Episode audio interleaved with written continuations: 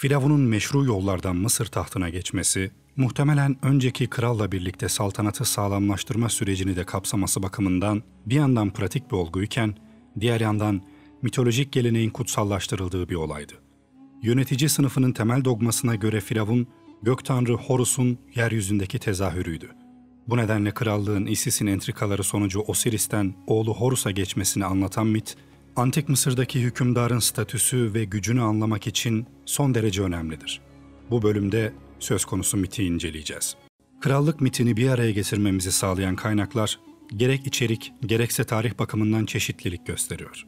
Osiris'in yeraltı dünyasının kralı olmak için Mısır'dan ayrılmadan önce Mısır kralı olması konusunu incelerken piramit metinlerine Orta Krallık dönemindeki saray mensuplarının tabutları üzerindeki yazılara ve Louvre Müzesi'nde bulunan Amenos steline odaklanmak gerek. Antik Mısır kaynakları Osiris'in öldürülmesi ve Set'in tahtı gasp etmesi hususunda açık bir şekilde sessiz kalıyor. Ama bu konuda Berlin Müzesi'ndeki Ikernoftet dikili taşı ve Isis'in ızdırabı ile ilgili Ptolemaios dönemine ait papirüste etkileyici referanslar yer alıyor. Horus'un nihayetinde Mısır'ın meşru hükümdarı olarak kendini kanıtlaması, Şabaka taşında Orta Krallık dönemine ait Ramses Tapınağı drama papirüsü ve bir oyun içerisinde ele alınmıştı. Heliopolis rahipleri tarafından oluşturulan yaratılış mitini incelediğimizde krallığın el değiştirmesiyle ilgili hikayede yer alan kozmik güçlerle tanrı ve tanrıçalar arasında zeki bir bağ kurulduğunu görebiliyoruz. Yeryüzü tanrısı Geb ve gökyüzü tanrısı Nut'un Osiris, Isis, Set ve Neftis adlı dört çocuğu vardı. Bu soy ağacı yoluyla yaratıcı güneş tanrısı ve Mısır tahtının sahibi arasında bir kan bağı oluşur. Osiris, Geb ve Nut'un ilk çocuğuydu. Doğum yeri Memphis yakınlarında Rosetau'daki çölün batısında bulunan nekropoldür. Burası Osiris'in doğumu için oldukça uygundur. Zira o öncelikle yeraltı dünyasının kralıydı. Osiris'e temelde Abidos'taki cenaze törenlerinin tanrısı olması dolayısıyla onun çöldeki mezarlıklarda yatanların efendisi olduğunu vurgulamak için Kentamentiu ya da Batılıların öncüsü denilirdi. Bu söz ruhların yeraltı dünyasına ulaşabilmesi ümidiyle kullanılırdı. Osiris, Geb ve Nut'un en büyük çocuğu olarak Mısır ülkesini yönetme hakkına sahipti. Turin Kraliyet Kanunu olarak bilinen Yeni Krallık Papirüsü'nde muhafaza edilmiş kraliyet geleneklerine göre hanedanlar öncesi dönemde Mısır'ın yönetimi sırayla tanrılar Ptah, Ra, Shu, Geb, Osiris, Set ve Horus tarafından sağlanmıştır. Osiris'in eşi, kız kardeşi Isis'ti ve böylece kraliyet ailesinde kardeşler arasındaki evliliğe ilahi bir prototip oluşturmuşlardı. Onun saltanatı boyunca Mısır'da yaşanan bolluk, Louvre Müzesi'nde bulunan Amenmose dikili taşındaki etkileyici sözlerle anlatılmıştı. Burada Osiris, Mısır topraklarına iyi şans ve bolluk getiren kaynaklarla öğeleri yöneten tanrı olarak gösterilmekteydi. Onun güçleri sayesinde Nuh'un suları kontrol altına alınmış, kuzeyden yararlı rüzgarlar esmiş, bitkiler yeşermiş ve hayvanlar mükemmel bir şekilde üremişti. Bunun yanında Osiris, diğer tanrılardan sonsuz saygı görmüş ve gökyüzündeki yıldızları da o kontrol etmişti. Görüldüğü üzere tarih boyunca pek çok hikayede olduğu gibi altın bir çağda hükümdarlık yapan Osiris ile Isis gibi yardımsever ve başarılı bir kral ve kraliçeyle başlıyoruz. Bu güzel tablo Osiris'in kendisine düşman olan kardeşi Set tarafından tahtının gasp edilmesiyle bozuluyor. Efsaneye göre Set, Nut'un rahminden kaçarak daha sonra onuruna en büyük tapınağın inşa edileceği Yukarı Mısır'daki Nakada'da dünyaya geldi. Bundan sonra şiddet ve kaos Set'le özdeşleşti. Ama kraliyet mitindeki kötü üne rağmen Set'e verilen desteğin güçlü olduğu dönemde elverişli durumların yaşandığı gerçeğini de göz ardı etmemek gerekir. Osiris'in Abidos bölgesinde Nedyet kıyılarında bulunan bölgesine saldırırken tasvir edilmiştir. Orta Krallık Sarayı mensuplarının tabutları üzerindeki yazılar katilin Set olduğunu ve cinayeti Nedyet'teki nehir kıyılarında gerçekleştirdiğini açık bir şekilde anlatıyor. Bu kısıtlı detaylar hükümdarın öldürülmesi ve iktidarın şiddet kullanılarak el değiştirilmesi hususunda Mısırlıların korkularını yansıtmaktadır. Hanedanlıkla yönetilen Mısır'ın 2000 yıllık tarihinde çok az kanlı ihtilalin gerçekleştiği vurgulanması gereken önemli noktalardan biridir. Aslında Osiris'in öldürüldüğü inancını gizli tutmaya çalışan birçok yazıt vardır. Ne var ki sonraki olaylar onun ölümü anlatılmadan hiçbir anlam ifade etmez. Örneğin Amenmos dikili taşındaki yazıtlarda Osiris düşmanları öldüren, komplocuları ortadan kaldıran namalup bir tanrı olarak tasvir edilmekle birlikte metnin ilerleyen kısımlarında Isis'in onun cesedini aradığından bahsedilir. Osiris'in ölümüyle birlikte Mısır tahtına kız kardeşi ve karısı Neftis'le birlikte Set geçer. Ne var ki Neftis, Osiris'in ölümüyle büyük bir acıya boğulan kız kardeşi Isis'in acısını paylaşmaktadır. Bu arada Isis, büyü güçlerini kullanarak Osiris'in bedenini canlandırmaya, cinayetin ve tahtın haksız bir şekilde gasp edilmesinin intikamını alması için bir erkek evlat doğurmaya kararlıdır. Bu amaçla Isis ve Neftis, Osiris Abidos'a varıncaya dek Mısır'da dolaşarak matem tutmuştur.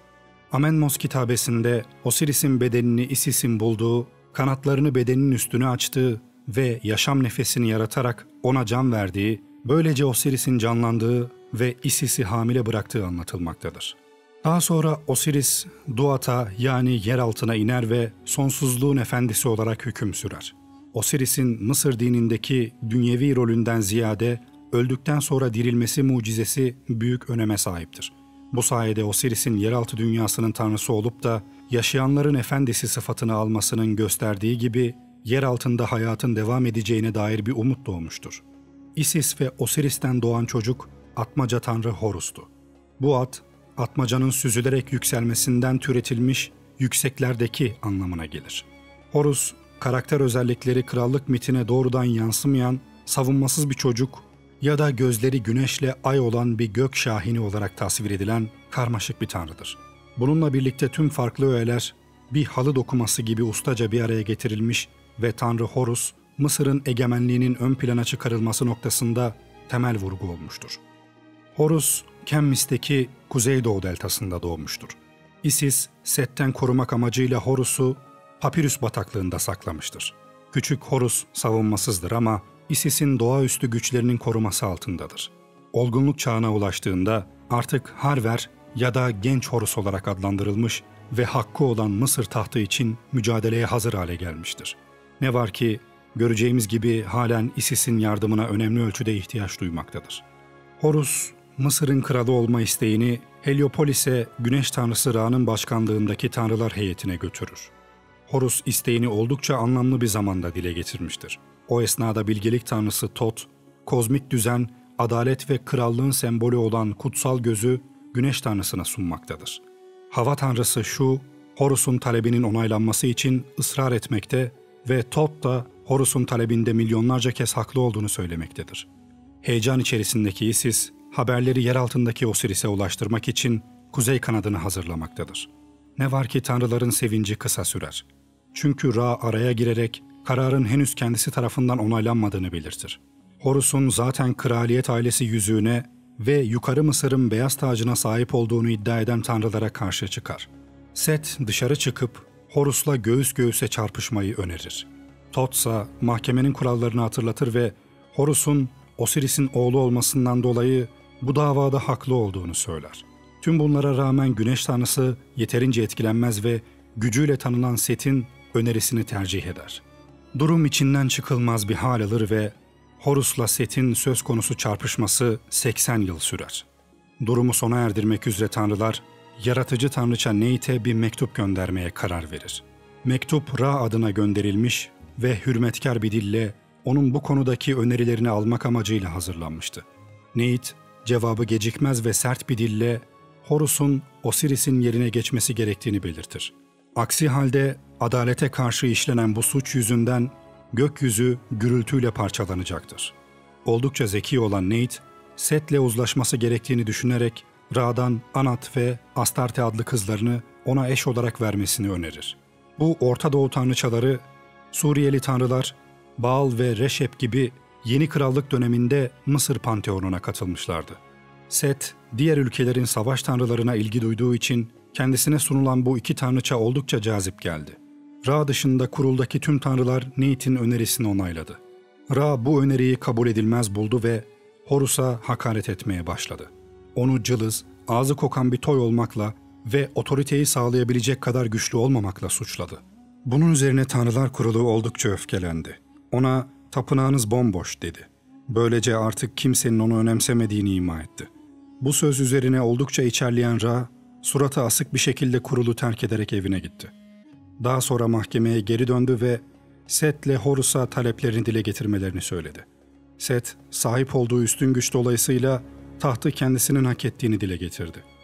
Set, mahkemeye güneş tanrısı Ra'nın yer altındaki yolculuğunda baş düşmanı Apopis'e karşı koyabilecek tek kişi olduğunu söyledi.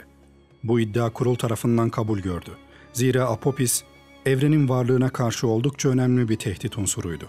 Ne var ki Tot ve Anhur, oğul dururken tahtı kardeşe vermenin yasal olarak mümkün olup olmadığını sordu. Diğer yandan taraflardan daha yaşlı olan Set'in tahtın varisi olması gerektiği iddiası dile getirildi. Tam bu noktada sabrı taşan Isis, Horus adına söz aldı ve kurulun sempatisini kazandı. Bu durum üzerine çileden çıkan Set, 200 kiloluk asasıyla kurulu günde bir tanrıyı öldürmekle tehdit etti. Ra adına and içerek Isis'in katılacağı hiçbir mahkemeyi tanımayacağını da ekledi.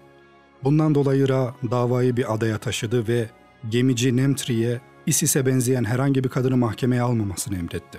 Ne var ki Ra, Isis'in kurnazlığını ve sihirli güçlerini hafife almıştı. Elinde bir kase un ve parmaklarında mühürlü bir altın yüzükle yaşlı kadın kılığına giren Isis, Nemtri'ye yaklaştı. Ondan adada beş gündür sığır otlatan aç bir çobanın yemesi için hazırladığı onu götürmek üzere kendisini adaya geçirmesini istedi. Bunun üzerine Nemti yaşlı kadına adaya hiçbir kadını götürmemek üzere emir aldığını belirtti. Ama en sonunda yaşlı kadının Isis olmayacağını kabullenmek zorunda kaldı. Bugün de Mısır'da rastlayabileceğimiz gibi hemen hemen her konuda pazarlık yapılmaktaydı. Isis'in önerdiği keki az gören Nemti, onu ancak parmağındaki yüzük karşılığında adaya geçirebileceğini söyledi. Bir defasında Isis, tanrıların mola vererek ekmek yediğini gördü. Büyülü sözlerle genç ve güzel bir kadına dönüşen Isis, hemen Set'in şehvet dolu gözlerine takıldı. Yerinden kalkarak Isis'in yanına gelen Set, kendisini tanıttı. Rolünü başarılı bir şekilde oynayan Isis, kendisini bir çobanın dul eşi olarak tanıttı ve oğlunun yabancı biri tarafından sığırlarına el konmak ve evinden çıkarılmakla tehdit edildiğini anlattı. Genç kadın Set'ten oğlunu savunmasını rica etti. Set, kadının oğlunun karşı karşıya kaldığı bu haksızlığa oldukça öfkelendi. Isis bu benzetmeyle kuşkusuz Osiris'in mirası üzerine yapılan mücadeleyi anımsatmayı amaçlıyordu. Güvenliği için bir çaylak kuşuna dönüşen Isis, ayrılırken Set'in söyledikleriyle yaptığı haksızlığı da kabul ettiğini söyledi. Bunun üzerine Set şaşırtıcı bir şekilde gözyaşlarına boğuldu ve Isis'in oyununu Ra'ya anlatmaya gitti. Ra'nın ona kendisini suçlamanın akıllıca bir davranış olmadığını söylemekten başka çaresi yoktu.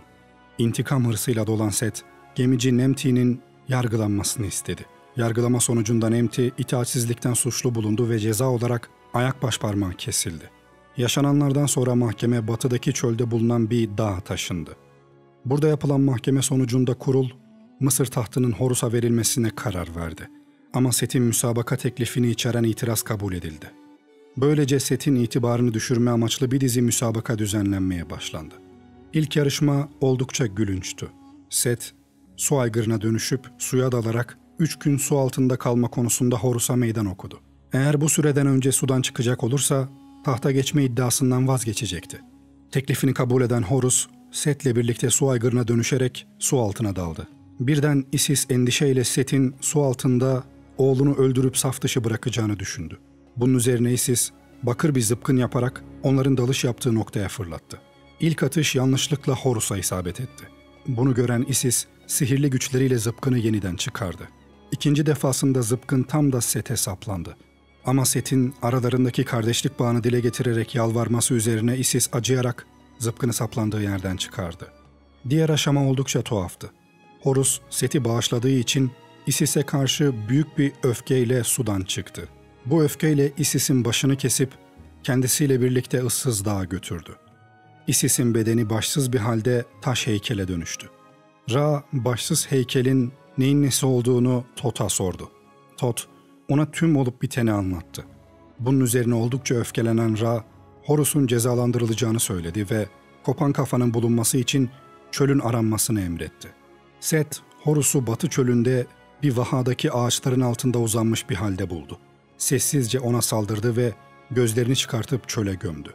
Horus'un gözleri orada lotus çiçeklerine dönüştü. Düşmanından tamamen kurtulduğunu düşünen Set, Ra'ya gittiğinde Horus'la karşılaştığını anlatmadı. Ne var ki çölde tesadüfen Horus'u gören Hator, Onun gözlerine ceylan yağı sürdü ve Horus mucizevi bir şekilde iyileşti. Olaylardan haberdar olan Ra öfkeye kapıldı ve Set'le Horus'u yanına çağırdı.